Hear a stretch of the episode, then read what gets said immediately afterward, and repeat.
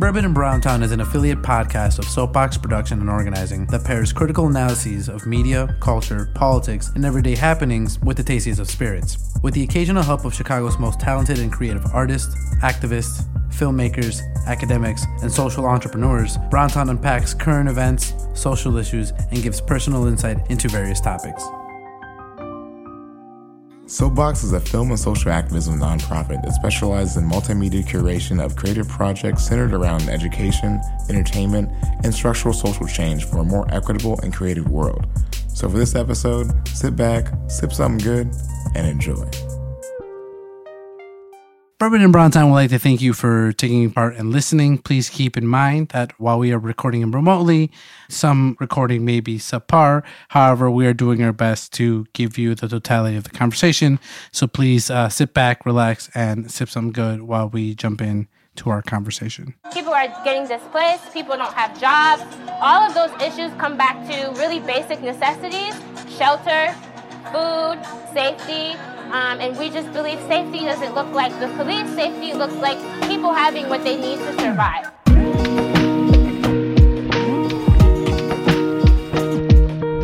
not even having those conversations because we're not we're not even in the room. We're not even at the table at this point. You're sending a letter saying we're not going to hear you. So that drove us to do things like this. I'd like to welcome everyone to another installment of Bourbon and Browntown. I am your boy, David Browntown. You know, still recording from this motherfucking office, you know, have the setup game kind of moving up a little bit. I no longer let my dog in here because she'll start nibbling at my toes when I'm talking. Um, but I do you miss like her a little it. bit. I, you, you like know, it. I'm, you know, she's, you know, she's, she just turned two, you know, as always, I got my boy Colin, uh, with me. Hi, hi, how you hanging in there, my dude? I'm hanging, my man. I am hanging. I, I, I've noticed that when I'm like out and about and then get home and like rush to start recording, I just feel more energized uh, compared to when okay. we had the studio. That's a positive we had like a plan. Thing. It's it's good. It's positive. Uh, versus if okay. I'm like home all day, then we start recording. Or if I, you know, if we're recording in the studio and we plan and we get there and there's a moment to like collect my thoughts before we start going, I get time to think too much and that's not good. You don't want that from Colin. Um, so I'm ready to go. I'm feeling good. I got my Gatorade, I got my bourbon, I got a heavy pour, because I'm in the fucking closet again. Shout out to Beal. Um, I got like a triple pour, so we're ready to go. Drink a little bit. You I feel go. like we don't lean into that as much in Bourbon and Browntown. They're like, we're drinking during this podcast. We're trying to stay, you know, safe and not be drinking at bars to not contract COVID, you know what I'm saying? But one of the things I do want to mention is this episode is actually sponsored by Chicago Reader. So shout out to Chicago Reader out there. Pew, pew, pew, pew, pew. But moving forward, that's, the, that's it. I feel, once again, I do think we're going to start having to have like little buttons so we can like press like, the Chicago, you know, like those little things. The, the, the Chicago nigga. I feel like it's Soapbox. It's got about. It's got about. It's it's Soapbox, comrade, or some shit like that. Soapbox. There you go. It's got to be like movement so day somehow. I don't know. We got. We got. Oh, we're gonna it. make it happen. Uh, we are joined by two guests today. We have Ashley Giles Perkins. Uh, Ashley is a twenty twenty graduate of Loyola University Chicago School of Law. Snap, snap, snap, snap, snap. And an organizing member of the Chicago chapter. and an organizing member of the Chicago chapter of Black Youth Project one hundred. Uh, Ashley attended the University of New Haven and is originally from Connecticut, where she got her organizing start.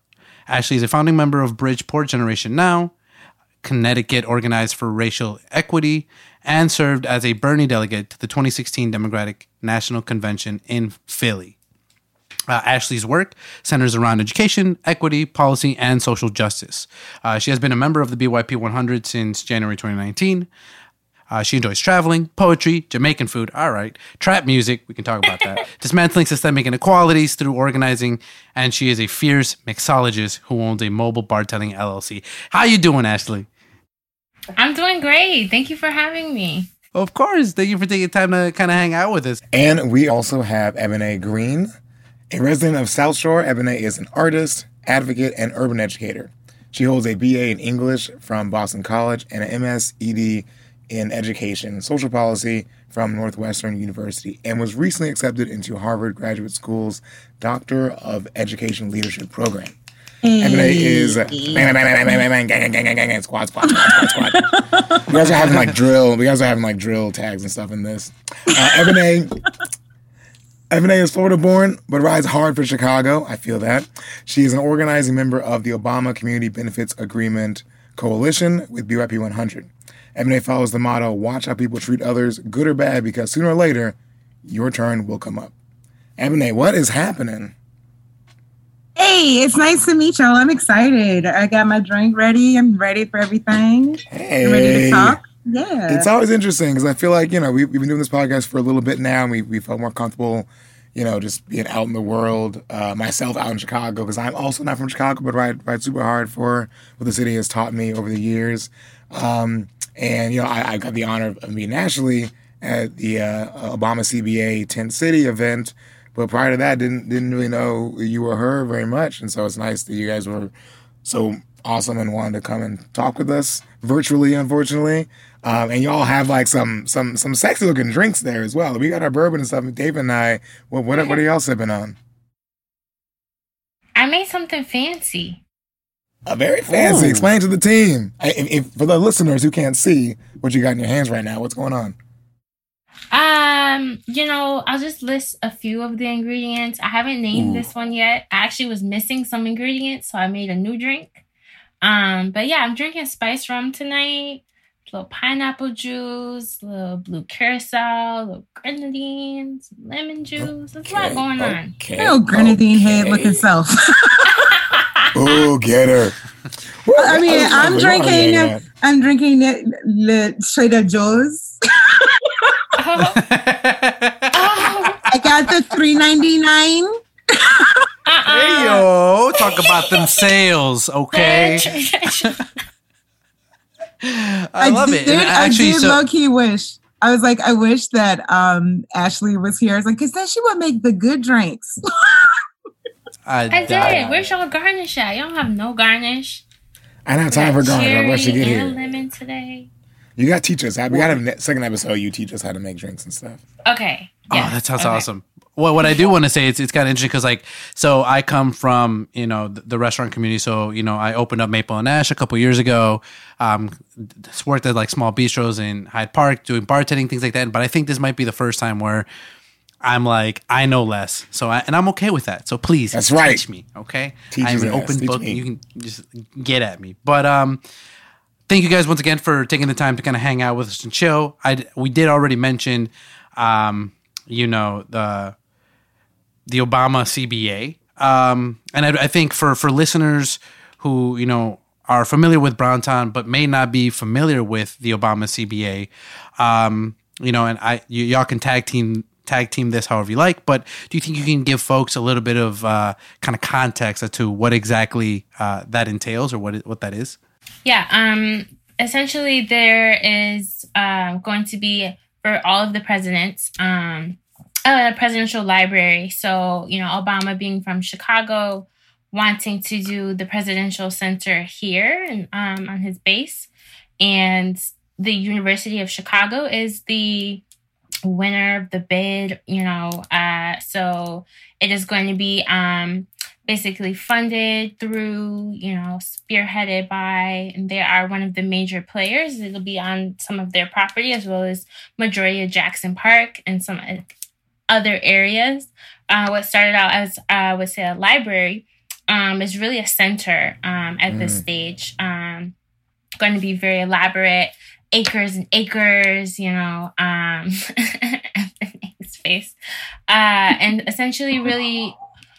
Right after the news, you know, just the granting of the bid sent rents um, skyrocketing, taxes um, rates skyrocketing, um, as well as eviction rates. So all of those, um, there was an interesting article. I'll have to um, link it, um, but just talked about the uh, Woodlawn and some of those zip codes. I want to say it's a Redfin article as just some of the highest property value increases that they saw in a, in a year. Uh, and so this is just from the announcement, right, without even breaking any ground. Uh, so there were um, a coalition uh, that formed together, um, just to name some, um, Kenwood, Oakland Community Organization, COCO, mm. uh, STOP, South Side Together um, Organized for Power, uh, Black Youth Project one hundred, um, you got West Side Health Authority, and uh, Chicago Lawyers Committee for Civil Rights, a lot of the tenants associations and different groups in the area um, that started meeting and um, putting their heads together on how to go about it. And uh, we are called the C B A Coalition. Uh, typically, C B A Community Benefits Agreement is something that you would sign with a developer, right? Private residents and a developer come to an agreement. They say, you'll hire, you know, fifty percent of people from the community. You know, we want fifty percent to be affordable housing, and we want, you know, twenty thousand dollars to create a statue, who, you know, whatever it could be. Uh, and the developers would agree or disagree, right? And then they would sign an agreement with the community. Uh, that type of bargaining was uh, inefficient. Uh, there wasn't a lot of bargaining. It was essentially the found Obama Foundation, and with the backing of Obama, um, saying, you know, we don't need a community benefits agreement, you know, and that's a quote. Um, you know, we are a nonprofit. I'm from here. This is my community. We would never do anything to destroy it. You know, where our goal is not gentrification. It is, you know, building the community, you know, that type of thing, right? Bringing something to the South Side that is going to be, you know, a national gem, right? The first Black president. Um, and so while I think personally those things are true, I think part of it is the displacement is happening. That is something that we can't deny. Uh, and so that's where the C B A ordinance comes from. Um, instead of using the private sector, going through city council, all full city council, all fifty wards, um, to say that this is something that Woodlawn and the surrounding areas need. Um, drafting that language, you know, doing that research, determining how far it should stretch, how much, you know, should be asked for, tons and tons of community meetings, Um, door knockings, phone banking to weigh in, get weigh in and buy in from the community, um, and also a lot of ally members. So they're um, on our website on um, obama c b a dot com dot org. Dot org. Dot org. I always, I always do .com. I'm like, oh no, is that org? Dot org. Thanks. Um, yeah, so you can see all of the partners there. We're actually getting still new partners. So um, really just been trying to negotiate on very basic. But I would say very basic um, aspects of that ordinance. Um, so this has been a fight that's been ongoing for about four years uh, and has had a lot of, I'd say twenty twenty has been a good year for the campaign. I think, um, you know, from, from the sit-in, you know, to Tent City, to some of the marches, media coverage, national and local. Um, and so we're really thinking we're getting to a good space finally. You know, I want to add a couple of things to what um Ashley said, because um, I think it's important to really talk about what Obama said when he was mm. dismissive of the C B A. Um, he literally said, you know, I've got twenty organizations coming out of the woodwork. Some of them I haven't heard of before.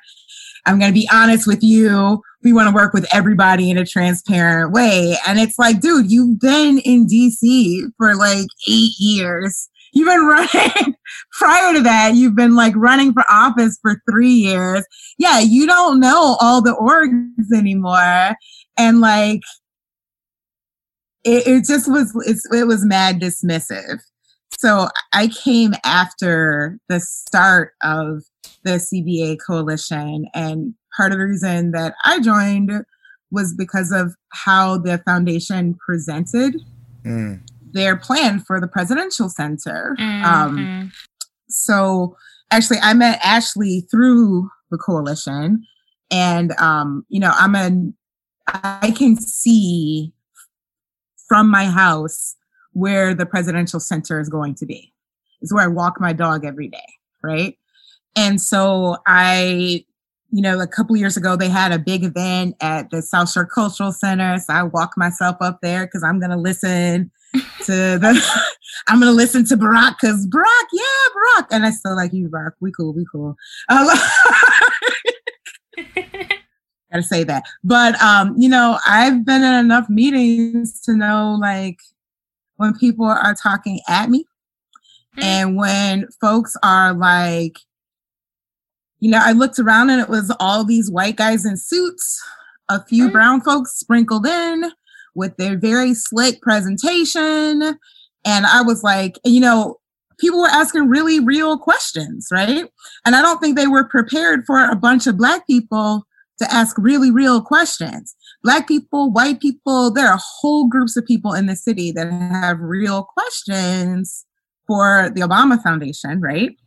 Sure. And so, you know, I saw something for the coalition and was like, hey, let me figure out what they're talking about. Because, you know, one of the reasons that we need a C B A and that the coalition exists is because Chicago is at risk of not looking like Chicago. It's at risk of looking like what San Francisco looks like right now. You know, it's at risk of Oakland fighting for its life, you know, and like, truth be told, it's at risk of looking like Atlanta, which is fighting to survive. And so, yeah, I think it's really important that we call out, like, Barack really did us a disservice talking about the C B A that way.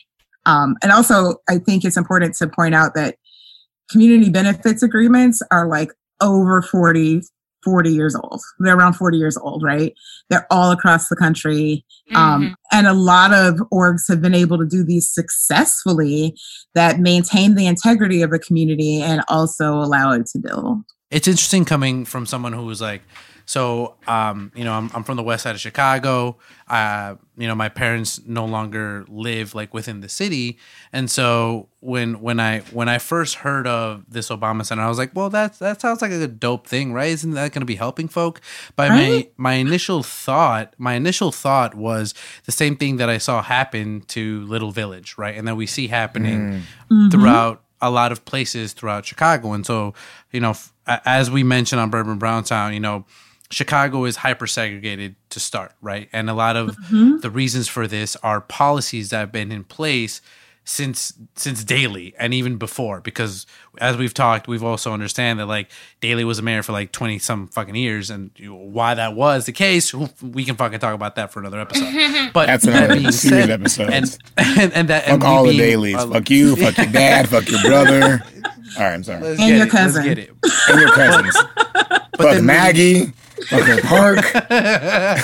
uh, no, but uh, but with that being said, it's like kind of really looking at this and understanding really the the implications of of of what that happened. So I was completely unaware of Obama's comments to that degree, right? And so li- hearing this for the first time, one, I'm not surprised, right? As we've mentioned, like, oftentimes the issues that we face is that we feel like uh, one specific person is going to bring about, you know, the collapse of the empire, right? Which which is not the case. And we know that Obama uh, has his flaws or had his flaws and, you know, what have you.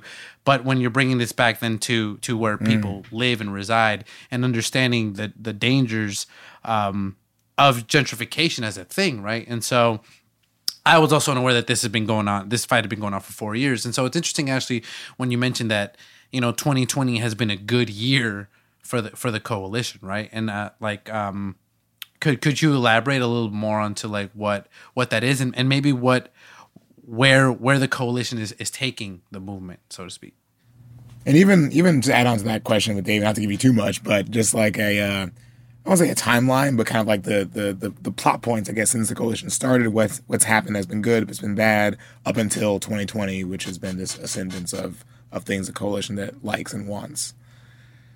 Yeah, um, I think main thing for, you know, the ordinance was introduced last July, um, and here we are in July, a year later. And so that's been um, frustrating. I will also add, you know, I was coming in um, in last summer, I'd say about May or June is when I got started working on the um, coalition. I had been a member of um, B Y P one hundred, but not working yet on um, Obama's C B A campaign. And when I came in, it was, um, you know, discussion of housing, um, you know, ordinance needed and drafting that language, and me being a legal intern at the Lawyers Committee, um, you know, doing fifty state surveys, right? So what happened when they brought the Staples Center here? And what happened mm-hmm. when they built the Milwaukee Bucks Center there? And what happens when they put, you know, so what did residents do? Um, In other areas, you know, what methods did they use? Did they go city, state? You know, did they just do something smaller? Did they do nothing at all? Did they lose the fight? And if so, why? You know, so all that kind of research um, is where I kind of came into the campaign. And so the plan was, all right, first we'll do the housing, right? Because that's immediate. People are being displaced. Shelter is sure. crucial. Um, and secondarily, right, jobs, right? So it's like, okay, great, you guys just stay in your home. But, you know, what about the jobs that the center is is creating and bringing? Is it residents? You know, what about trainings and trades? Are we working with the high schools, right? So there's all of these other questions. Um, and so that's some of the brainstorming that had been done in the past, right? Transportation, that's another big thing. Um, streets that are going to be, that are now operating and open, being shut off, right? And being built over. Um, and so people losing access, people losing part of their property. Um, and so there's those, all of those caveat issues too. And to be now a year later and still stuck on housing ordinance, knowing that when we first introduced it, the the activity in the area, the evictions and all of that was already peaking. Um, and so to now be a year removed from that is is disheartening. Um, but kind of in going back more to your question about why twenty twenty's uh, been a good year, just in terms of what kind of organizations have thrown support towards us, I think has been really crucial. Um, mainly, I think, not even support that we asked for, but studies, for example, Voorhees study came out from um, University of Illinois, Chicago. I'm mm. really just talking about what it looks like if the C B A is not passed, you know, looking at different rates, working with groups that might seem like, huh, why are they doing a press conference together? You know, Chicago Coalition for the Homeless, Um, and C P S groups that have homeless students within them. These are our students, right, being displaced. They are a part of these families, these same families that have median income of twenty-four thousand dollars um, and properties down the street are selling for eight hundred thousand dollars. Mm-hmm. Um, and so this is Oof. this is what th- the reality is happening in Woodlawn. And, you know, we're screaming from the rooftop, essentially, you know, how important this is. And I think when the city introduced their own ordinance, was like, huh, really? So we're not going right. to have a conversation about the one that we already introduced last July. You right. went and formed this new committee with these new people and created your own and missed the most crucial elements that protect low-income residents. Yeah, give us some right. context about that, because obviously this this fight's been going on for, for years now, right? And when it started, uh-huh. yeah. Rahm Emanuel was, was our mayor, and now we have a different mayor and a different city council, really, as well. Um, and so then that administration gave this second ordinance. Uh, can, you, can you speak a little bit to um, the, the difference maybe between the two, or, or what happened recently and what whose administration uh, yeah. uh, presented this counter ordinance, if you will? I think even the the main the main thing. I mean, I guess that's that's the part that's confusing to me, maybe. And now I'm like sure. piecing two and two together because we're talking it out. We're talking it out. Yeah, there's no peace and poo. You got it. Okay, because we all know. Correct me if I'm wrong. Our current mayor campaigned on support supporting the C B A, right? Along with several aldermen.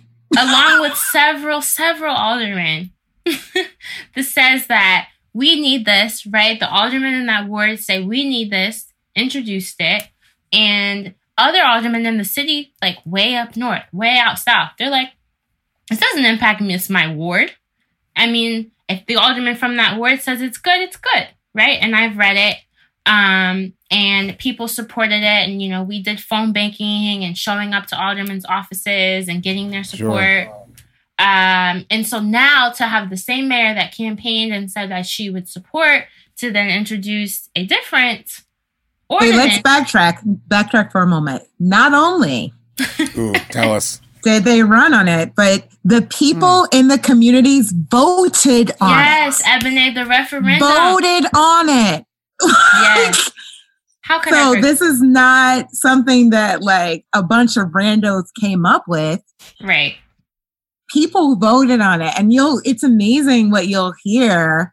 Folks will say like, oh, they didn't know what they were voting for. These people don't know nothing. I was like, but wow. they can read it. Okay. So if, if I'm, if I'm hearing this right, uh, was it, there was a ward based referendum that if you live in the ward, you voted for yep. the referendum for the actual bomb. I believe four, four wards. Four wards um, had it. Including my own. Yeah. when everyone started dragging their feet, I was like, wait, wait, I don't understand. Like the alderwoman, the alderwoman for my ward won by the skin of her teeth. She was in a very close runoff.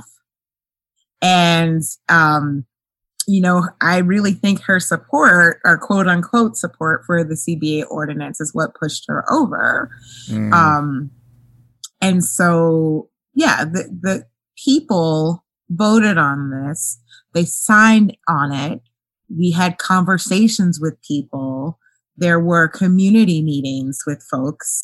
So this is not something that is fly by night. And I'm going to continue what Ashley was talking about. You know, the city has come up with their own ordinance and they've taken the teeth out of it, you know?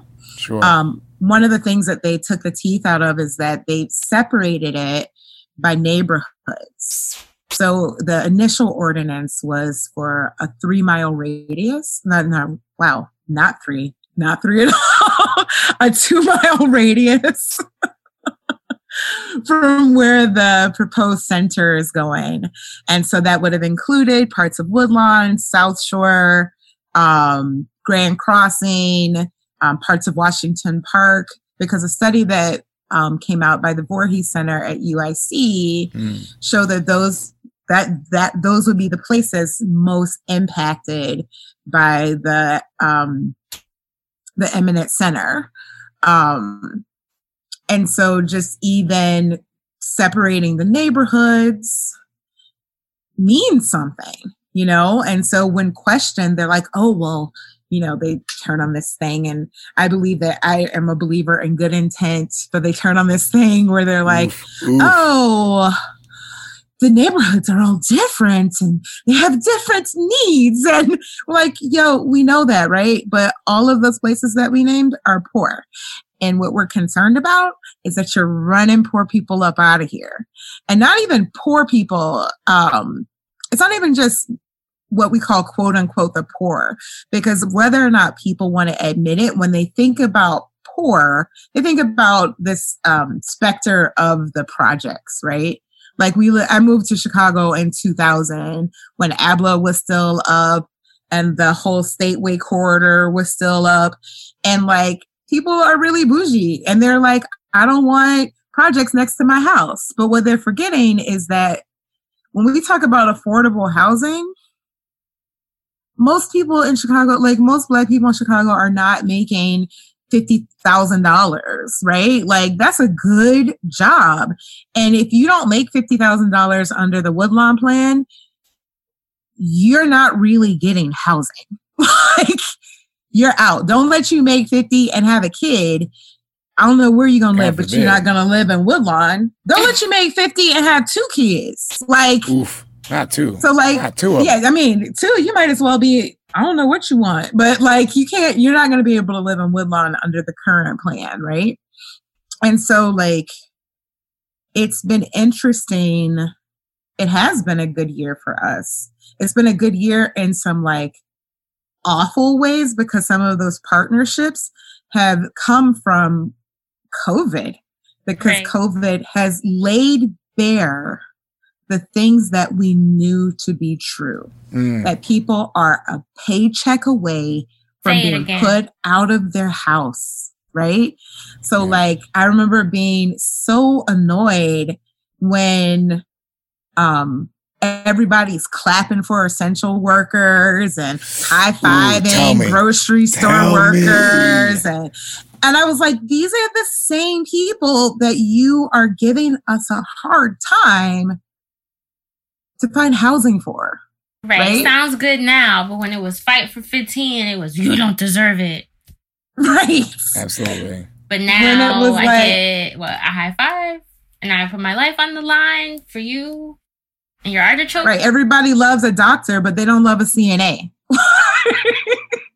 Right. And those are, I mean, those are the people that are most impacted, right? Like the cafeteria workers, right? Our C T A workers, people who have decent jobs, but doesn't necessarily rise to the level of what, sixty and seventy thousand dollars, which, and also the properties that are now that are um, currently that have been auctioned and sold, or city land, and seeing what's being done or what's being slated for them. they're not for your regular person um, either. And so it's really just, I think, yeah, it's, it was almost, I think for me, not being from here was a lot of benefit of the doubt. Like, oh, maybe they just didn't, oh, maybe it was an accident, oh, it was oversight, right? But after like eighty excuses, you're like, you know what? This is a setup. It's a trap. Did you ever get a, oh, honey, you're not from Chicago, are you? Did you get one of those? I like you, you know, had to. And I, I, I come from to. a, right, I come, I was like, I always, when I first got here, they were like, oh, Crick County.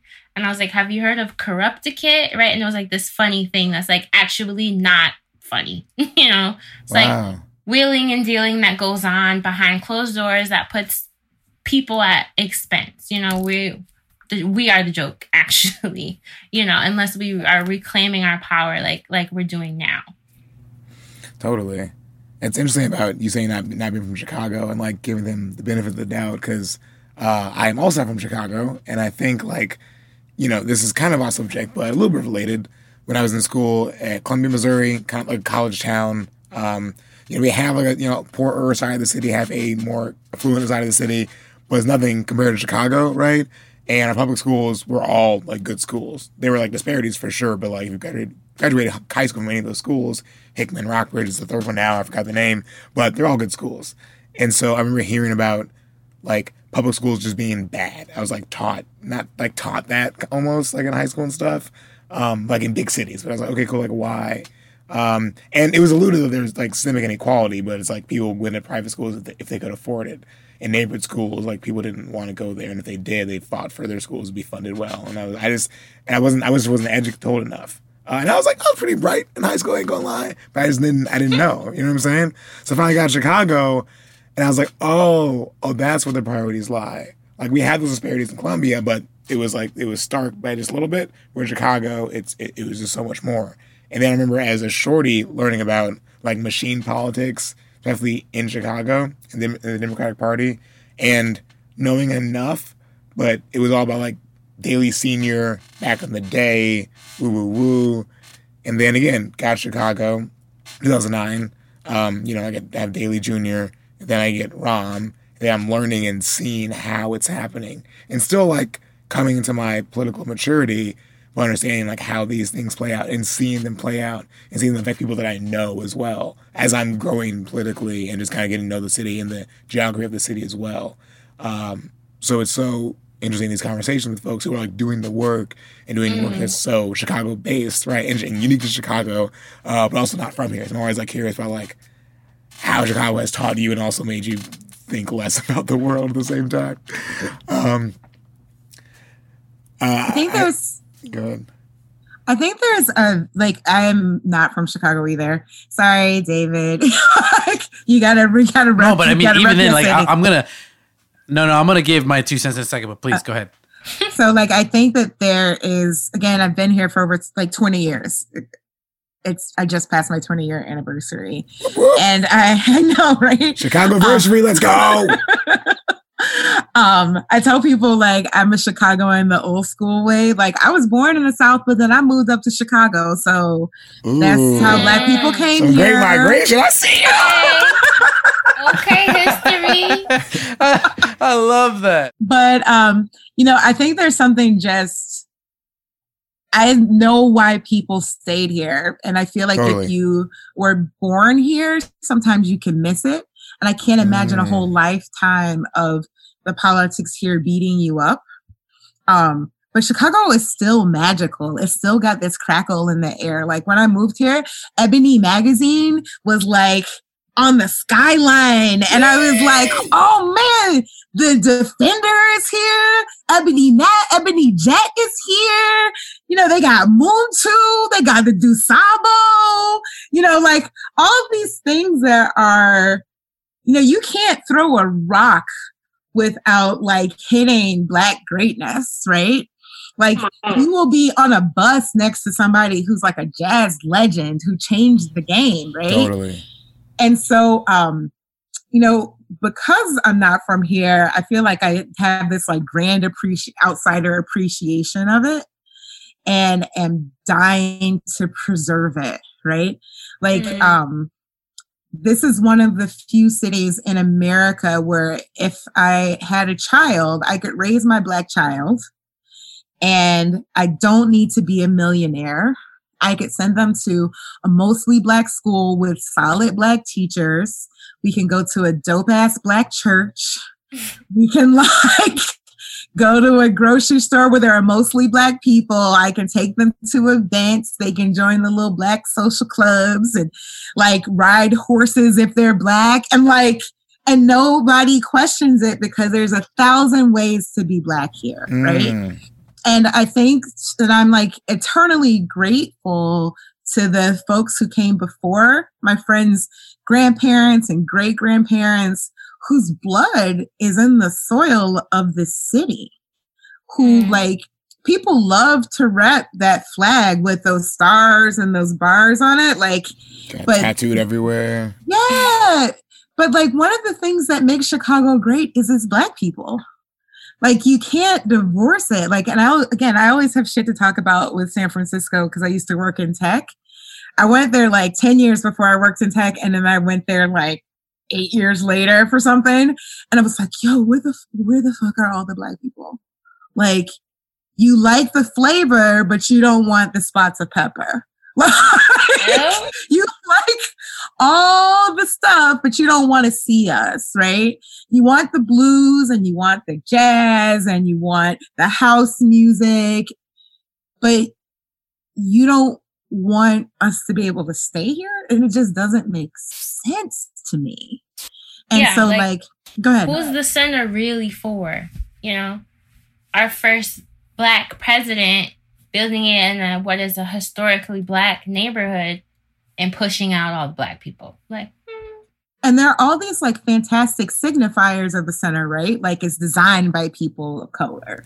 You know, the mm, yeah. archive is our people of, of color and like all these wonderful things, right? But then you're like literally not listening to people. Or is it just the right kind of people that you want to listen to? And like, I'll confess that I'm super sensitive to that because people talk to me all kinds of way because of the accent that I have, and I throw out a couple of papers and they're like, oh, she's one of ours, right? And it's like, yeah, no, I'm a little kid from the hood in Jacksonville. And I got these papers to protect my people from people like you. Like you. Yeah. All I'm saying is, is that like, if this is supposed to be something for all of us, then I really mean for it to be all of us. Right. For that woman that you want to dismiss because of how she looks and how she sounds and what paper she has and doesn't have, for that elder, for that kid who's listening to whatever the new thing is, because I'm too, I don't know, man. I be trying to keep up. It's hard. It's hard. Like, no, I, I think that's real. I mean, I think that I, to, to me, it speaks to the the uh, the, the bigger Obama legacy, and this is, this is just my opinion as far as um, the symbolic win, the symbolic victories, the symbolism of the first Black president, right, and then and then what he's actually done for Black people and just like marginalized folks in, in general. Um, and then that, that being the center. Um, and I think, you know, an interview I did years ago uh, with Mark Anthony Neal, who's a professor at Duke. He was talking about uh, just like hip hop in general, making a way, making a path for the idea of a Black president being like possible. When you see Barack Obama elected in two thousand eight, you know, part of his gift, what was given to him for that to occur, was hip hop. And, and, I, and I don't mean in terms of hip hop artists like Jay-Z running around saying vote, you know, for Barack Obama, but what had been fifteen years of young white kids consuming hip hop so that the idea of a Black president wasn't something that was foreign for them. So we have all these symbolic wins with, you know, again, this is my view in his presidency and how he ran on it as a as a progressive, right? And we saw mm-hmm. that not, not to be the case. Um, and then he, he, yeah, that's a different that's a different episode. Uh, but then, uh, you know, he comes back to Chicago for this this, this center, and we see it play out the way it does. Uh, and then from from what you're saying, we see these same symbolic gestures, um, but not actually real uh, quantifiable or things that are that are put on a contract or put in the paper that we can really sink our teeth into. Um, and I think I just think what you said at the beginning, as far as him saying like, yeah, it's for the community, this is all that, all those things, but it's like, okay, then write it down and sign it. I need to know that. I need to know because we've seen this multiple times over and over and over again for other places, for other demographics. Like this isn't new. We've seen this movie before. If we didn't like it the first time, we're not gonna like it this time either. Alderman LaSpata came to the uh, Obama tent city, uh, first ward alderman, and he was like, "Look, I'm from the future. The six oh six is in my backyard, and like people got displaced there. And so, like, I'm telling y'all, is it, like what they're saying is he's talking to the news. What they're saying isn't make believe. This should have happened in my hood. It's about to happen here unless y'all step up." Five years ago, they were saying, "You don't have to worry. Gentrification is not going to come because of this resource. There's plenty of naturally affordable housing here." Always, always, they're preaching the same lines to you now that they were preaching to us five, six, seven years ago. It's not even the six oh six, right? Like, sure. Um, when I keep bringing up like twenty years ago, like this city, like I'm such an optimist, right? The city was like, there, the projects have got to come down, y'all. And everybody's like, yeah. And then we're like, but where are people going to live? Don't worry. Don't worry. Don't worry. We'll figure we it out. It. We'll figure it we out. We'll it. give them pieces we're of gonna... paper and we'll honor those pieces of paper and it'll be Gucci. Oh. And so I, my first school was behind Saint Ignatius. It was a small Catholic school called Holy Angels Catholic, not Holy Angels. I work there now. So it's at um, Try to Holy Angels. We see you doing your Holy thing. Family. No, Holy Angels is a great school. I love it. Not Angels, family. Holy Family, um, Children of Peace, my first school, right?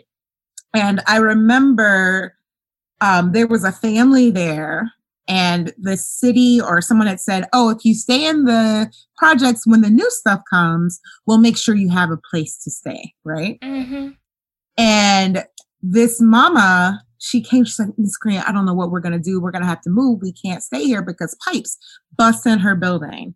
And so she literally could not stay there mm. and was forced to move out and lost her place for a new place to live, right? And so like when I drive through Tri Taylor and I see these like beautiful condos, there's literally hardly any trace that ABLA was there, except the organizers for ABLA were really adamant that, no, you will remember us. Mm. But if you drive down State Street, it's like Robert Taylor was never there. Cabrini Green was never there. Like Stateway was never there. And they, you know, beautiful places, right? Like the South Loop is gorgeous, right?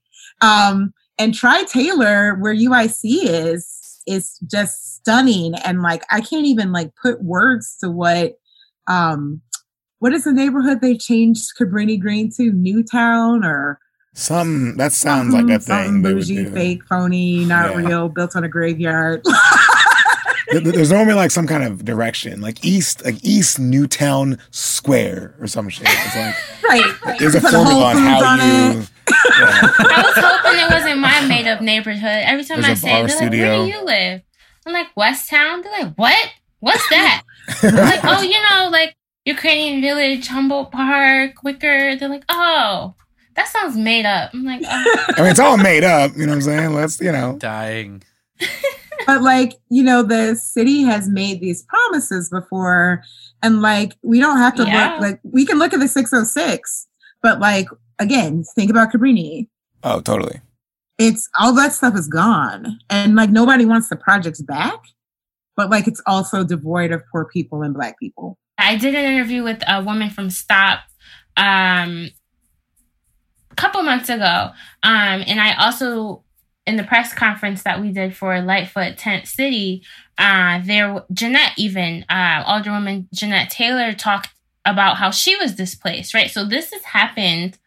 You know, people were displaced from Brownsville. People have been displaced from Hyde Park. So it's just like pushing people further and further and further, right, out of where their roots are. Um, and so really, what is the justification for that, right? You're, you don't make enough money for what we are trying to charge. Therefore, you must leave. Um, and even in the ordinance, right, some of the things that we're asking for, you know, just thirty percent. So if you think about thirty percent and it's like, oh, this enormous number, oh, how could we ever, you know, and it's like you have the other seventy, you have the majority, right? So it's almost like we conceded a little bit, right? We didn't ask for half, we didn't ask for seventy-five, we didn't ask for a majority, we didn't ask for all the lots to be for affordable housing, right? So I think the thing that's been frustrating mostly is that coming from a place of doing the research, like me personally, right? Sure. Looking at for what people have done across the country and say, okay, twenty-five percent seems to be the most. Let's mm-hmm. push it a little bit because Chicago's unique and ask for thirty. That's where the thirty came from, right? And so it's to have it be like, never before, it's never been done, it's impossible, we can't afford it. And then you have tanks and tear gas Dumb. bridges up for protesters. So much energy. so much energy in another direction that is not as crucial as, you know, basic living, shelter, a roof over your head, right? And we put all of these resources towards taking money out of schools, right? Taking meal programs away. Um, and what people are asking for is not to be displaced, right? No one is saying, I lived in Woodlawn all my life, and therefore you should give me a free condo with a view of the Obama Center, right? No one's saying that. I feel like that's what it seems like is being mm-hmm. like asked for. Like we're asking for the stars and the moon and the sky, and really we're asking for thirty percent, right? Re- return, people to be able to return, right? A little set aside, some money, some that neighborhoods and communities can become self-sufficient, right? So it's, these are what, to me, are, you know, simple things. They've been done. It's already happened. Um, and even when we're, like, in our specific ordinance, I believe, um, maybe, Ebony, you have the most recent updates, but it was four point five million dollars for the entire um, ordinance. And that is just one minor day, twenty-four hours of our Chicago police budget. What was the number we came up with? It was something stupid. I mean, and also let's put this in context. When Ashley talks about thirty percent of these for the lots that we're asking for, sure. you know, there are seven hundred four privately owned vacant lots. Mm. The city owns two hundred eight. So we want thirty percent of those, right? So that's roughly seventy lots for affordable housing. And like, let's be clear that they're still going to build nice housing. It's just right. that in that in that housing, there's space for um, people who work for their lives. So really, I'm like, really out of seven hundred, we're only getting seventy. That's really ten percent, right, of total. Right. Total. And again, only, we can't control private people, so we're focused on the city because that's private people are going to do what they want to do. And so recently I had a conversation with someone that said that um, Commissioner Navarro said, well, if we put all our resources in Woodlawn, then what will we have for the rest of the city? Oh, my. And, you know, my response to that is, oh, dear. Why are you having neighborhoods fight for scraps? Like, how much should they spend for Lincoln Yards? Thank you. Uh, billions. One point, is it one point three or one point eight billion? All I know is it's got a B in it. It's got a B. It was TIF money. Yeah, I was like, it doesn't, so it doesn't really matter. It could have been a dollar yeah. of TIF money, and I would have been pissed off about it. And like, well, yeah. you know, these corporations bring money in, but corporations are made of people. And people work at those places, right? Like, who's cleaning your place? Who are those low-level workers that you're barely paying fifteen dollars an hour? Who are the, like... Oh, well, fourteen in July. Starting July first. Right. Like, right. Let, let's cl- let's clarify. We're yet. We're almost there. We're, let's clarify. I mean, but, but I mean, I, it, it's so interesting. Right? Like, Wasn't it like, yesterday? Yeah. Yeah, it was just yesterday. And I think it's so interesting kind of hearing everyone because I think I come from a very specific specific background. Like my parents came to Chicago simply because, one, it was like a sanctuary city. Two, my dad found a job through like one of his cousins or whatever. Um, and so, you know, he spent all of his time in twenty-sixth Street because that's where all the Mexicans went, you know, and that's where, you know, we all resided. And it was interesting. Once he started having children, his mentality was, yo, this place sucks. I need to go somewhere else. And so, mm. you know, as as I grew up uh, throughout the city, we were on Fullerton on the north side for a little bit, but I'm I'm I'm a toddler, I'm a child. I don't I don't know, fucking know shit. And so when I started going to school, his whole goal was like, yo, these schools suck. I don't know why, and I don't care to know why. However, I want to provide or, or produce whatever I can for, for my family. And so that ultimately forced him to have to move to Cicero, right, which is the suburb right west of the city. And it's so interesting hearing, you know, folks who are either like from the city and like by, by rooted, we mean like generations within the city. Mm. And then having conversations like, oh, David, you're from Chicago, right? I'm like, yeah, I, I am, but like I'm yes, first generation, so that doesn't really mean any. Like, that doesn't really mean anything. And so when we're having these conversations of like displacement, right? It's like people ask, "Is like, well, you know, your your fam was from Little Village. Were they displaced? Were they pushed out?" And it's it's interesting now as an adult how I how I go about formulating this question, this answer, because it's like to a degree I understand now that if the schools had been better, my dad would have found an opportunity to stay, right? Because his whole mentality was, I want my kids to be in, in good schools, quote unquote. Cause, and not even mm-hmm. to say that the schools in Cicero or the surrounding suburbs are even any better, but um, kind of like using that as, as like a, as a focal point and then bringing that back. Because one of the, one of the things that I was really interested in, Ashley, that you mentioned was, um, you know, other wards being like, well, this doesn't affect me. I don't give a fuck about it. You know, I'm going to let them kind of do their own thing. And we see that throughout the city, throughout its history, right? And I think uh, Little Village is a perfect example of that. I think uh, Humboldt Park is another example of that. And now we're seeing this happen, you know, in Woodlawn, you know, um, Washington Park, et cetera, right? And that's that's where these these problems are coming, but that's also why we have proof, right? The proof is in the pudding, right? This is this this isn't just the thing. And I think it's wonderful to hear, um, you know, the level of fight that people are really being able to put forth Um, throughout the years, right? And and I think it's so cool hearing this from people who like, um, quote unquote, are not from Chicago. Because in all honesty, I would I would I would not agree with that. Because I think home home is what you make it, right? And home is where you want to be. And so if Chicago is your home, then then it doesn't matter if you were born here or you're not, right? It's, it's something that you're putting your effort, your time in. It's like that. That's what should be valued more so than being like, oh, she's from Florida, she's from Kentucky, he's from Missouri. You know, that's not that's not what should be the focal point. But uh, I think we lost someone. But yeah, there's going to be a lot of Chicagoans who are like, mm, "What high school Man, did you go that, to?" Exactly, exactly. What grade school did you go to? Yeah.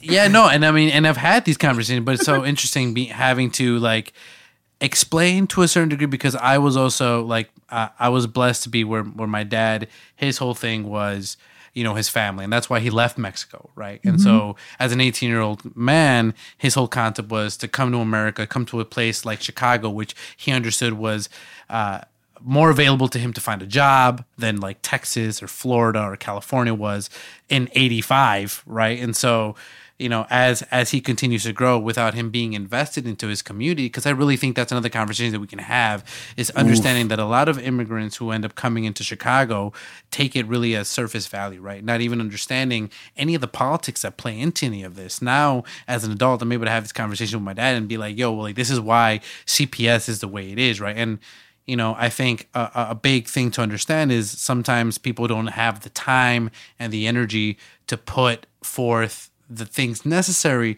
to produce the change that they want to see, right? Because they're busy surviving, right? And if that's your yeah. only mindset, you don't have the time and capacity to, to you know, focus on these things. Yeah. And so when you do see this, right, when you do have it, um, and I think times times have changed, you know, there's information is more va- uh, more accessible to folks, et cetera. But that. that's kind of where I come into come into it, where being like, David, you're from Chicago, yes, but you know, at the end of the day, my, my parents weren't weren't displaced. They decided to move because mm-hmm. of you know what they assumed to be the right choice, right? And it, like we we can play that being, but then kind of putting myself back in the city for through undergrad and then through through now, um, you know, kind of realizing really more so of the history of the place that, you know, while my roots might be in Mexico, like I'm choosing to plant my tree here, right? And and right. taking the time to really understand, really taking the time as everyone else has here in this conversation, taking the time to really look at uh, the histories and the implications of policy. And, you know, we, we could talk about, because look, looking a little bit back more into it is like, understanding a concept like affordable housing, give, talk to me about five years ago, I had no idea what the fuck that really even meant, right? This is all to say that, you know, things like the Obama C B A and the importance that they need to have, as well as also including and uh, like making sure that everyone is aware of what exactly is going down. And I think it was really great, Ebony, Ebene, that you mentioned that, you know, people voted on this, right? And how, how often mm-hmm. is the case that people are actually informed fully to the potential of what's happening, right? And it's unfortunate when that's not the case. But then because of that, I feel we see that energy, we see that resurgence of whether you want to call it anger, disappointment, or what have you, to be able to be like, no, listen, you ran on this. Like, you won because of this. And I voted to you because of this, right? It's like, if it wasn't for that, I wouldn't have voted for you. And I think there's power within that, right? Um I think yeah, also you said something, com- you said something about being first gen here. And I think like the, what makes beautiful sh- Chicago so beautiful is that there's, there's generations of first gens, right? Like my context is almost always Black. Right? And like, I am a teacher. So, and I, I'm a history teacher and I'm just enthralled by history. Right. And I think about, um, like I grew up in North Florida and I didn't know about the Great Migration. Like it mm. just had no, I, yeah, you're looking at me. It's because you're from Saint Louis. I'm not from Saint Louis. Where are you from? First of all. My bad. Columbia, Missouri. Right. So wrong. Yeah. Loud Columbia. And wrong. Close enough. It's, it's close enough. Close yeah, enough, you, I think, not, right? Oh, you. It's in the middle of the country, right? Where are you from? No, I'm just teasing. I say watch yourself for David, just to be clear. Uh, Columbia, Missouri. So yeah. oh. there's Kansas City on one side by Kansas, obviously, uh-huh. and Saint Louis. And Columbia's like right in the middle. Okay. So everyone, everyone kind of assumes I'm from one of the one of the big cities. Like, oh, you're a Negro from Missouri. You got to be from one of the one of the two cities. Right? It's like, like nah, being from Jacksonville, right Florida, not Miami, yeah, not Tampa. Yeah. Like, yeah, it's a real yeah. city. People are from there. Lift every voice and sing. um, which was sang for the first time in Jacksonville, Florida, by James Weldon Johnson. Fun facts. So, you heard it first. Fun facts. Uh, so the thing is, is that you were talking about like first gens though. Oh yeah, so Florida. Um, when I learned, like my family went to New Jersey instead of coming to Chicago. Why? That was because a lot of people from the East Coast, like Florida, um, Georgia, Georgia went up to New York and to New Jer- Newark, New Jersey. People from like Alabama, New Orleans, they went up to. They, they made it past Missouri. They kept going to Chicago and Detroit. Mm-hmm. Um, they feel like they couldn't go left or right. They had to go straight up. I feel like it's where the trains went. Trains. Okay. Mm-hmm. Okay. That was obviously a joke, but I was like, they just go straight up. I don't understand. Y'all can turn left. You know what I'm saying? No, no, no. Dying. no, we Train, can. Trains. Trains. Got it. Railroads. Okay. But so, you know, I think that people, I know that people came here to work and found that they could make a home here. Mm. You know, like Chicago, I, it's going to make sense, I promise. It's surprising to me that Barack are, is, in my imagination, he's surprised at the amount of organizing around the C B A. And I'm like, did you forget that you were an organizer from Chicago?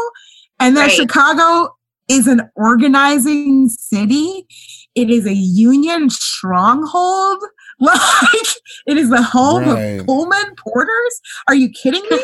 And so, like, um, I think I know that people came here to work, but there was opportunity and they made things that they weren't able to do at home. Right. Right.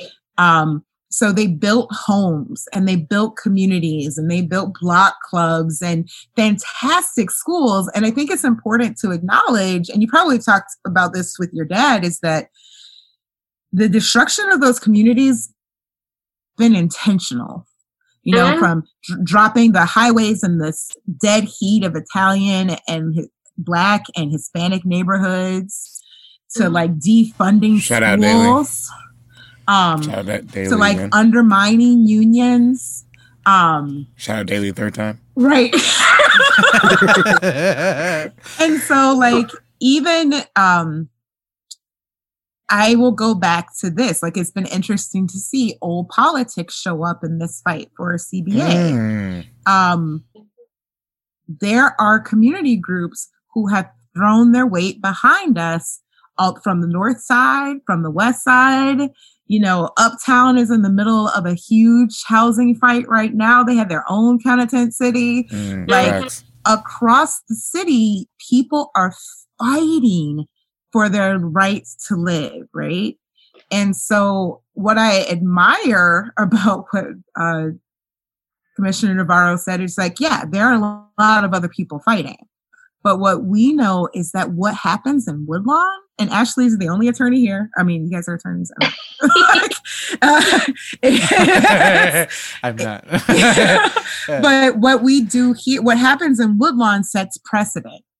Yeah. Mm. So I love Chicago, and I love Chicago because it is a place where working people can still raise a family, you know, and, um, I back anybody who's fighting on behalf of Chicagoans. That's from schools to prison defunding, police defunding. Let's go with the whole policing, not just prisons. Um, so like everything, whatever's going to keep people being able to move forward and make this their home in a real way. I know it's possible. I know it is. It's been done before. Even going way back, Ebony, to what you were saying, right? Kind of like this outside looking in, but now I'm inside, like, viewpoint. Um, where I'm from, Bridgeport, Connecticut, what I saw was just people not not knowing. Um, and I went on this, like, crusade, um, you know, like, if people could just get the information, like, they'd be just as mad as I am, right? And we'd rally the troops and, and storm City Hall and take it all back, right, type of mentality. Um, and then I think as I was kind of leaving, um, graduating from college, right, took two years off and was like applying to law school, you know, and really some of those organizations that I was able to be a part of from like the ground up and like looking at, looking towards campaigns um, from elsewhere, and really started to just realize, you know, like if, if you let people, you know, they will do whatever. Mm-hmm. Um, and I think that is especially true Word. for cities. Right? I think that's true for people who are in positions of power. Mm-hmm. It's like, what are you going to do? Right? And I think Chicago's been a really historical site of, okay, watch this people power. Right? And I think... like, for, all right, bet. Like, okay. Mm-hmm. Like, okay, you want to introduce your own new ordinance? Watch this. Sit in next week. Right? Okay. Like... Where do you stay? Oh, this your address? Bet. All right, cool, right. cool, cool, cool, cool. Right, because people, people you know, they pulled up at the house, right? Board of Education members caught a little flavor of that. Oh, you know, yeah, they did. Couple. Oh, okay. Shout out students strike back. Right, you want to be a public servant? You're going you gonna go to work today? You're going to serve me. I'm coming to your crib, you're going to serve me. The fuck? Oh, that's so great. And, and, like, and I guess this is all to, like, with all this is, like, you know, seeing seeing this happen to my to my family, right, as as one example. Mm-hmm. Um, you know, and I think the biggest thing that we often lack, or, or people who kind of just don't, is, is empathy, right, and not not understanding and not being able to put yourself in someone else's shoes for fucking mm-hmm. five minutes, and being able to really understand, you know, like at the end of the day, all people are trying to do is is live, survive, make a family, eat. Mm-hmm. And, and and have a good time. No, because and, and I think actually to, to that point is like I think I think we've gone to a point now as a society where we're we're we're, we're meant to do more than survive, mm, right? Yes. And I think say like, it again by by being able by being able to live. You know what I'm saying? And that this is these are conversations that now as an adult I'm able to have with with my parents um, about Chicago as a city, right? Because oftentimes there's a question to like, well, why are you doing all this? You know, it's like, mm-hmm. it, like Chicago hasn't done anything for you. Like, it, like you're just, you know, you're just, he, we, we brought you here. I could have, been, I could have been raised in California. I could have been raised in New York. I could have been raised in Florida, you know, for, for all I know, but the, it just happened by chance that I, it's Chicago. And so like, what, what, what's, what's holding you to it? And my answer will always be, it's like, being able to find community, right, that is Chicago. Because at the end of the day, I also don't have the privilege of knowing anywhere else, right? Like, mm-hmm. other than Mexico. But e- even then, I, I can't really even say that I know Mexico, because that's also very surface level. The only reason why I went is because my entire family's in Mexico. And so when I went, when I would go to Mexico, when I go to Mexico, I'm not talking about the politics. I'm not talking about their, their housing situation. I'm not talking about minimum wage or these matters. So it's very, very surface level. And so all I'm left with is with what I have, which is Chicago. The Chicago, the Chicago nigga, nigga, right? And so it's kind of interesting that it, it it kind of puts me in a place where, like, because this is all I have, this is this is what is worth fighting for. Mm-hmm. And within that, we find people, we find uh, organizations, we find institutions that have been around for that purpose, right? To be able to educate, be able to push across. And that's something, that's why I gravitated very much towards Soapbox as an entity, right? To be able to use our creative outlets, our, our you know, our creative juices in, in a very positive flow, right? A simple, something as simple as this podcast, which simply just offers space uh, for people to speak their truth, right? And I think that something as simple as that is part, and that's why when, when I think, when that's when people are like, well, what do you think about Chicago? You know, my answer will always be like, every motherfucker in there cares about Chicago, you know, and it once again, it goes back to, it doesn't matter if you were born here or not. It matters, like, where you want to make your home. And if your home is this, that, that's where it's at. And it's interesting because, like, a lot of my politicization, my a lot of my politicization, politicization. No, you got it right. You got it wrong. You got it wrong. Go ahead. It's bourbon, bourbon. But, you know, came, came as an adult. And so, you know, my goal is then to give back to, to if I was a shorty, my goal was to be have found someone like me to be like, listen, homie, let me let me explain to you, you know, what this is in, in, in layman's terms, right, you know, in colloquial language, hey. So that then I could be like, damn, okay, cool, and and it's so beautiful because, you know, uh, just just a while back we actually interviewed uh, two young folk uh, who are, you know, brilliant, just. Organizers who they've been doing since they were sixteen. Oh, that's amazing. You know, in Chicago, Whitney Young and, you know, other places all around. And so it's like hearing them, hearing their stories, hearing their fight. It's like, damn, that wasn't me as a sixteen-year-old shorty. I was a piece of shit. But Same. An understanding and knowing that these things are happening, right, with or without me, with or without us, then we have a decision to make, right? Mm-hmm. So either we're on it or we're with it or we're not. And we're going to be get left behind because as as the human condition is, we evolve, we adapt. And if it doesn't, it gets eliminated. Mm-hmm. Right. Also, and so. Yeah. I want to make sure there, I want to respond to something you said is that uh, a couple of things. One, it it's never everybody, right? So, you know, hindsight or when the things have happened, when the ordinance is passed, after the act is passed, everybody is always like, yeah, I was always down with it. I ain't never liked the police. was, every, every grandma, everybody's grandma was at the um, counter, right? Like in the, in the fifties and sixties. But we know that that can't be true. Our shit would have happened a lot faster, right? Mm. And so it's always the few that kick it off and move stuff on. And like Ashley can speak more to this. Like I'm super psyched about the anti-policing movement right now. I am super psyched about the abolitionist movement right now. But I'm also like low-key exhausted because like, man, I've been trying to tell you about this shit for like I've been telling you. Ooh, say it. Girl. Uh, I Nobody mean, wants mm. to be that person who's like, we, we told you. We literally. I told you. We sent you all. Well, no one likes that you told you so. No one does, but no. You want to say it so you want, bad sometimes. You got to celebrate and especially, people are. Especially when an incident happens three weeks prior, and you're like, oh, but when, when Ahmaud happened, y'all wanted to run, but now you want to, which I'm, which I'm down with, oh, which I'm down, but bad. Like, it was three weeks prior. It wasn't, it's not even like, oh, Laquan, y'all didn't do shit. Rakia, you didn't do shit. It's like, nah, motherfucker, three weeks ago, you didn't do shit. You wanted to run, and I told you. I, I, I just, I feel you so hard on that. And I, I see these black squares. I'm like, you know what? That's a different conversation. Um, I did want to touch on one thing you said about uh, people, you know, in the civil rights movement, black power movements, and it being a, a small group in the totality of it, right? And then folks want to say, now everybody's at the lunch counter. And I think about the Boondocks. Here he go again with the dogs and the fire hoses. We were attacked by dogs and fire hoses. Were you attacked? I don't know what difference that makes. Because it's like the whole generation tries to take credit for what happened to some people. That's ridiculous.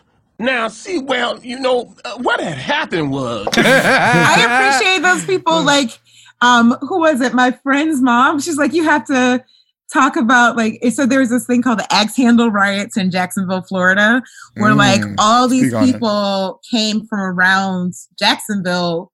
These white people came to beat up the protesters downtown with axe handles. Um, what they didn't know is they had to go through the black neighborhoods to get out, and there was like a black gang waiting to beat their asses. But um, my mom's friend, she tells a story. She's like, I was going to go, but then my mama was going to give me a whipping. And then when I saw they had axes down there, I ain't go to that. I was glad I ain't go. Like, thank you for being an honest Dying. elder. Um, but That's I, real. That's so real. David, I want to go back to something where you're like, this has just happened where I happened to land. And I'm going to tell you something like from where my perspective is that like for years, I'll yeah. be like, this is where I happened to land. And I really do believe in like God and higher power and the ancestors, and you're here for a specific reason, right? And so like the, it's not that I happened to walk into the this meeting with the Obama coalition. It's not that I happened to become a teacher in Chicago. All of that is weird, but we end up in places for specific reasons. And then it's up to us to either take the call or not. You know, it's it's mm. for us to move forward on it or not. Like, and if I'm clear, like, I'm always terrified. Like, I joke with Ashley in the co- coalition. I was like, well, there went my political chances. I'll never be a senator now. Political career. Your name in your face, right? I always think that the picture, there's the picture. I don't know how it got in the paper. Right. It's like, me with the sign, like targeting Lori. I'm like, oh no. I'll never work in the mayor's office. I think it's interesting too. Um, some of the questions you guys asked earlier, just going back, um, kind of like what expected from the administration. And I think it's been, yeah, I mean, even now, you know, like um, after Tent City uh, and receiving receiving a call from the mayor's office, Um, about coming back to the table and negotiating, right? And so like, oh, right, we got some traction, right? Got some coverage, got some some phone calls were made, heads are rolling or whatever's happening. And, um, you know, a call came to the coalition. And so really thinking about kind of what someone said earlier, you know, this is just going to be a, a start, right? If this is something that Woodlawn can pull off, you know, and aldermen are able to support it for the for this ward, it's going to be possible, you know, and all across the city. And I think what why some people are like, whoa, that's big, right? Oh, it's like, well, if people are protected and have housing, God forbid, right? You know, it's like, God forbid. What freaking travesty. If we put in protections to protect people like low-income residents, and not even like always low-income, right? Think about people who are homeowners and their taxes were three thousand dollars one year and eight thousand dollars the next. Tax relief for people who already own their homes, right? And don't want to be displaced. But people get displaced every year and don't have a mortgage, right? So it's like, what kind of things can we be doing proactively?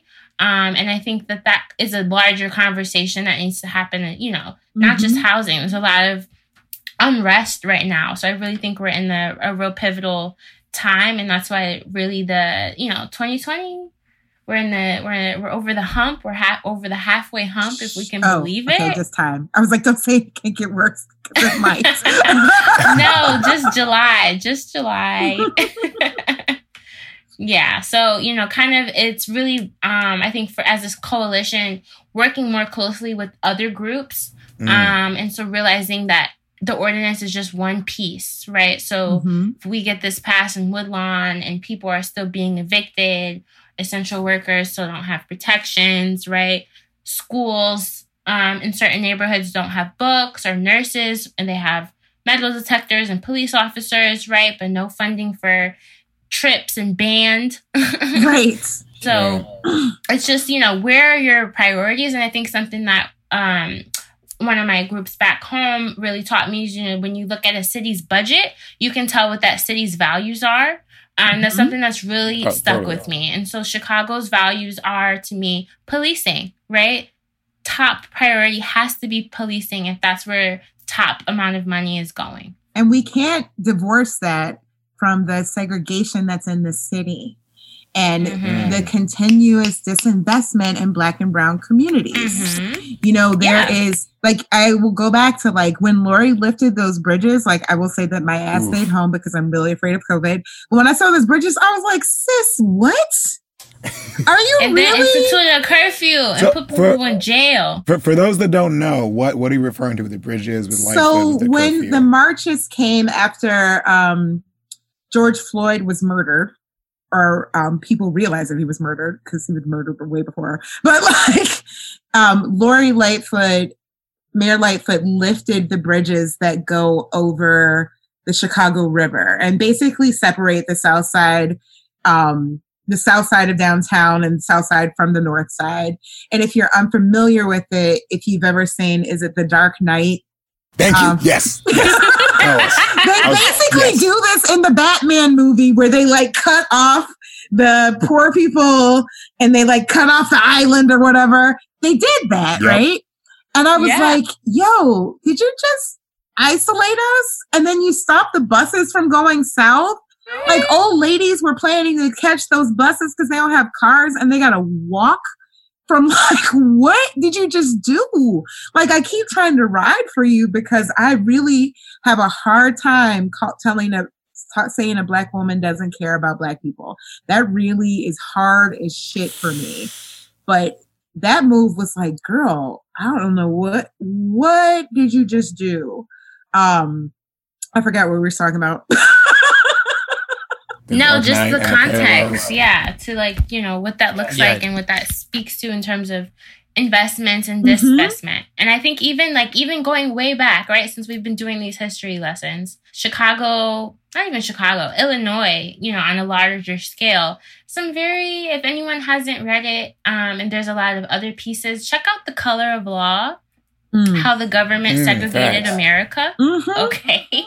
Um, and then so even like there's stories, you know, out of Deer Park and there's stories out of Cicero and there's stories out of, you know, p- places, neighborhoods in Chicago where not only A, Black people couldn't buy the house, someone else bought the house and mm-hmm. tried to sell it to them or let them live there. And people came with torch, torch, torches and, and pitchforks and all types of explosives and like literally ran people out of the city. I think there's also even still currently they're not enforced anymore.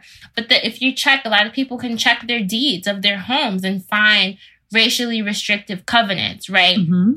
This house shall never, for as long as it shall ever stand, will ever have a Negro or three-fifths of a person live in it is forbidden and restricted, right? And so it's like we went from that to not being able to live in the house, right? Not being able to live in certain neighborhoods when the, the New Deal came down and people got their mortgages and their grants and their aids.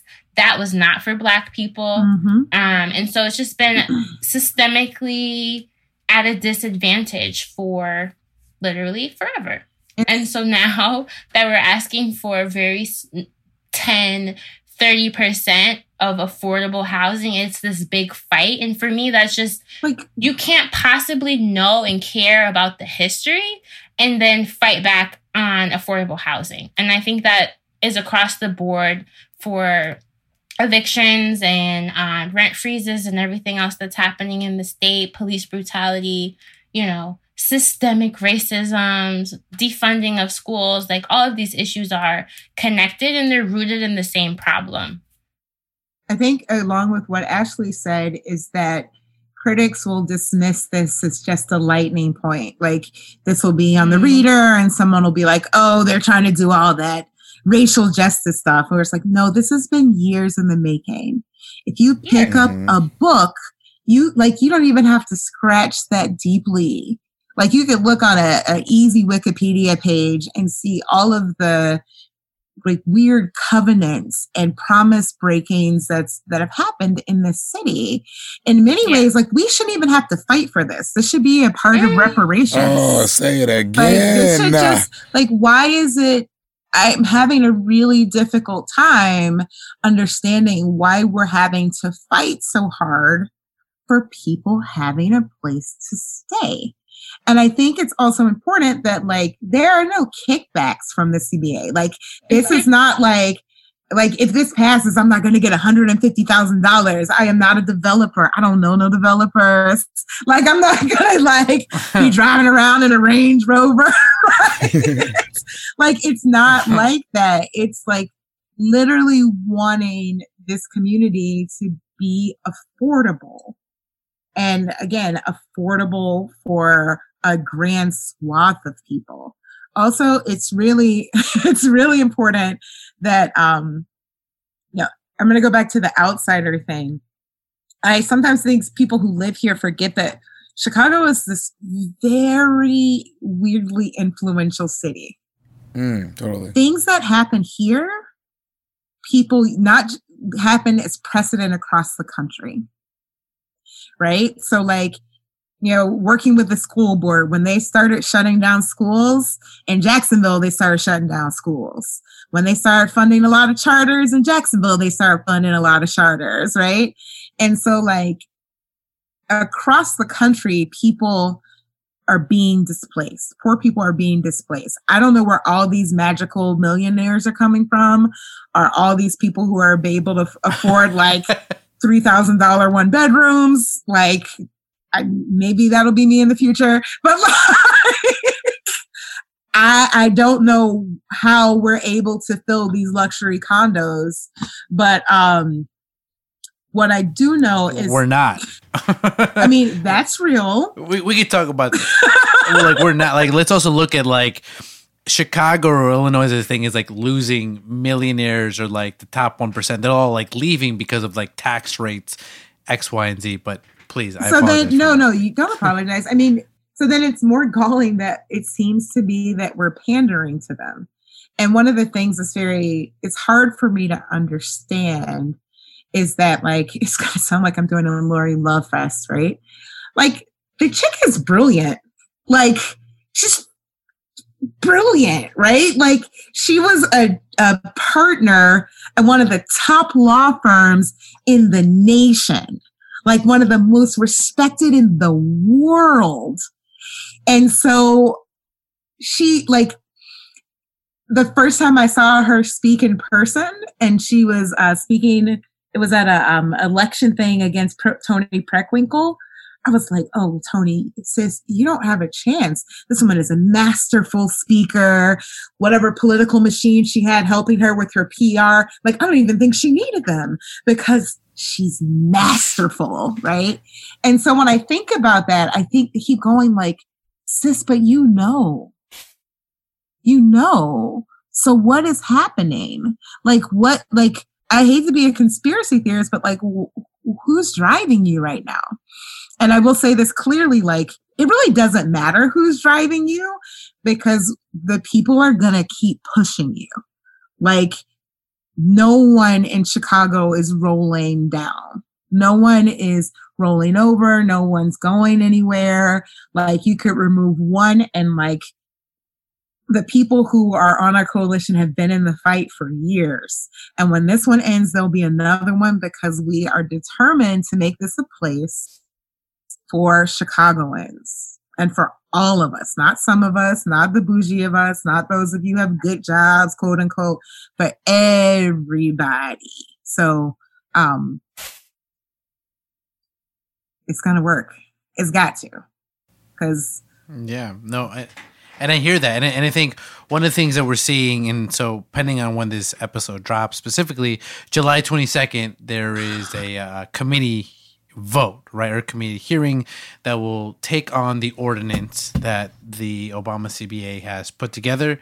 Um, and so if for anyone's listening, the call to action is just show the fuck up, make some noise, tell tell the people what you want to hear, right? Um, I, I want to thank y'all for coming in and joining us, educating myself personally. I'm like, that's also like low key, low key. And I'm sure Bourbon Browntown folks know this, but like, I love learning on this shit. Like, I learn as much as my listeners do, which is fucking dope. And so I want to thank y'all for taking the time to kind of hang out. I already um, know everything. You know, and, and, and, and, and I already know. Yeah, and, and, and, so it's I just want to hear it said back. I just want to hear it said back to me. That's all. Like, I actually yeah, learned nothing. Yeah. I am a guru. I learned where yeah, Columbia, no, but, Missouri is. Hey, there you go. Yeah, come it's on, a building. Let's go. Learning experience for all of us. But um, Yeah, no, once again, like, thank you guys so much for, for kind of doing your thing. Um, I do want to give everyone an opportunity to kind of like shout out or, you know, give a high five to your peeps. So Ashley, do you, is there anyone who you'd like to shout out or anything that you'd like to kind of, um, you know, call to action to or for? Yeah, um, I think really main the main thing is, you know, in listening to this, housing and, you know, um, may not be someone's, you know, passion or someone's fight. I would even say personally, that's not where I kind of got looped in and then realized, and I was like, wait, like, this is such a basic need. Like, we're asking for such basic things. Wait, what? No, no, no, no, no, no, no, no. Right. And that's kind of how, you know, I got looped in. And really, it was um, like in my bio, right, really focused on like education equity, which technically goes hand in hand, right? Those totally. Property values and those taxes really dictate your school. Okay, but we're not going to go there.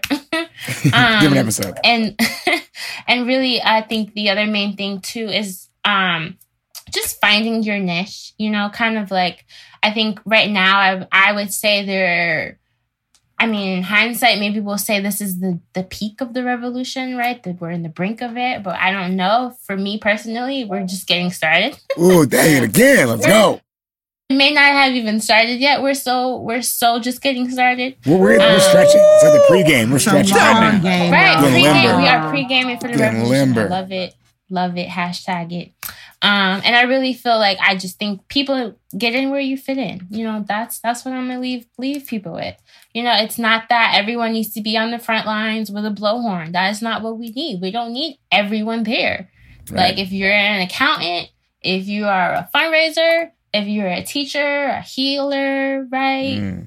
A, his, a historian, like there's room for everybody. And I think really is that's really some of that collective Chicago, right? Banding together, like mm-hmm. what things are all about to begin with. Um, and then I will shamelessly plug Ooh. My business, Modified yeah. Mixology L L C. We are a mobile bartending company. We make custom drinks, custom menus. We pull up to your house. We bring the bar. She's a fire okay. bartender. Let's go. Let's go. At Mod Mix L L C. So I am BASSET certified on and off campus. Okay, so please, we are I, hiring. You, You okay, will see baby. My resume. Say less. Say less. B and B, Bourbon and Browntown, getting people jobs. I am being dead ass. You have no idea. You know, we're looking at like how these things go, but uh, thank you so much. Yes, I do. I want to say um, we, I think we missed a very important partner is the U Chicago for C B A. Uh, University of Chicago Shout students out. Have Really, yes. U Chicago Against Displacement have really been riding hard, hard, hard for us. Um, Very hard. Like super hard. So I want to make sure that we acknowledge that they are an incredibly important part of our coalition. Um, Thank you. And also, you know, I want to piggyback off of what Ashley said is that like, you know, much of my quote, I was more... I heard the woman you met, you were interviewing last week, say that she was more of an activist than an organizer. Mm-hmm. And so that that definitely applies to me. Like my kind of activism was involved in being in the classroom and being very clear about what I was teaching students and the kind of um, work I was bringing to them and like the decisions that I made in my everyday life. Um, and prior to this, I was like, uh, I was the one who picked up people after protests or like put money in for bail or delivered food. Mm. And um, I used to discount that, but mm, it's really crucial, important. Crucial. Like those people who bring, who brought the water to the tent city, yo, we really yeah. need you. The person who de- uh, designed the um, banners and what we put on social media, we really need you, right? Like right. there's so many ways that seem tiny, but all those tiny pieces make a movement, right? And um, you don't need a special certification to be an organizer. It's like, you, like a basket. Right? You don't need a, a sticker. Nobody needs to like, rep for you, like, um, and there's no t-shirt, yeah, like, like link, LinkedIn no profile, no, know. And there are like there. Secret handshake. And there's a million organizations in Chicago that are would be happy to have you join them. Like, we would be happy. Do you have something to bring to the C B A coalition? Because we probably need you. Join us. Because we be tired sometimes. We all have Very whole nice. ass other jobs. Jobs, schools, companies. Jobs and schools. So like, if you if you don't know how you fit in, call and see. Show up a couple of times. And like, Definitely. be willing to open your ears and learn from people who've done it before, and also bring in your new perspective, because you are needed. You, there are thousands, this is a million front war, you know, from housing yeah. to schools, to policing, to banking, to like, you can say something right. to the med- the healthcare system, how we do mental health, all of the stuff needs all you. Things. You can't do all of the things, so we need all of us to do a little bit of something. Mm. So. Mm. There you go. Mm.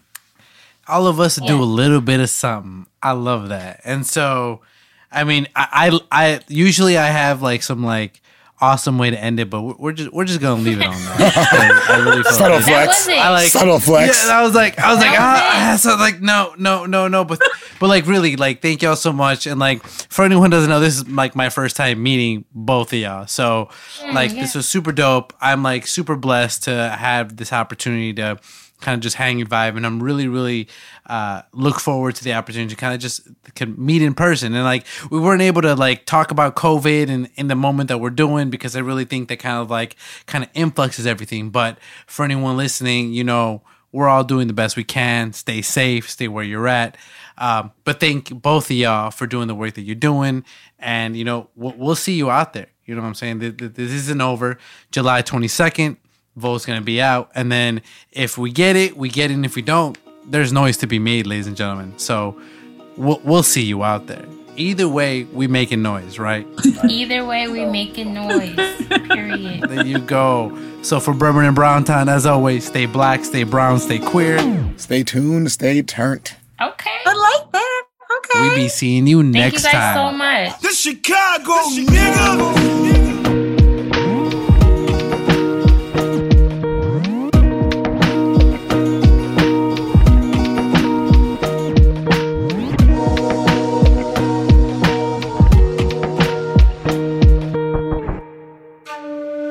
For more information on episode guests, related media, and topics, check out the episode notes. Follow us on social media at Soapbox P O and or visit soapbox p o dot com slash podcast.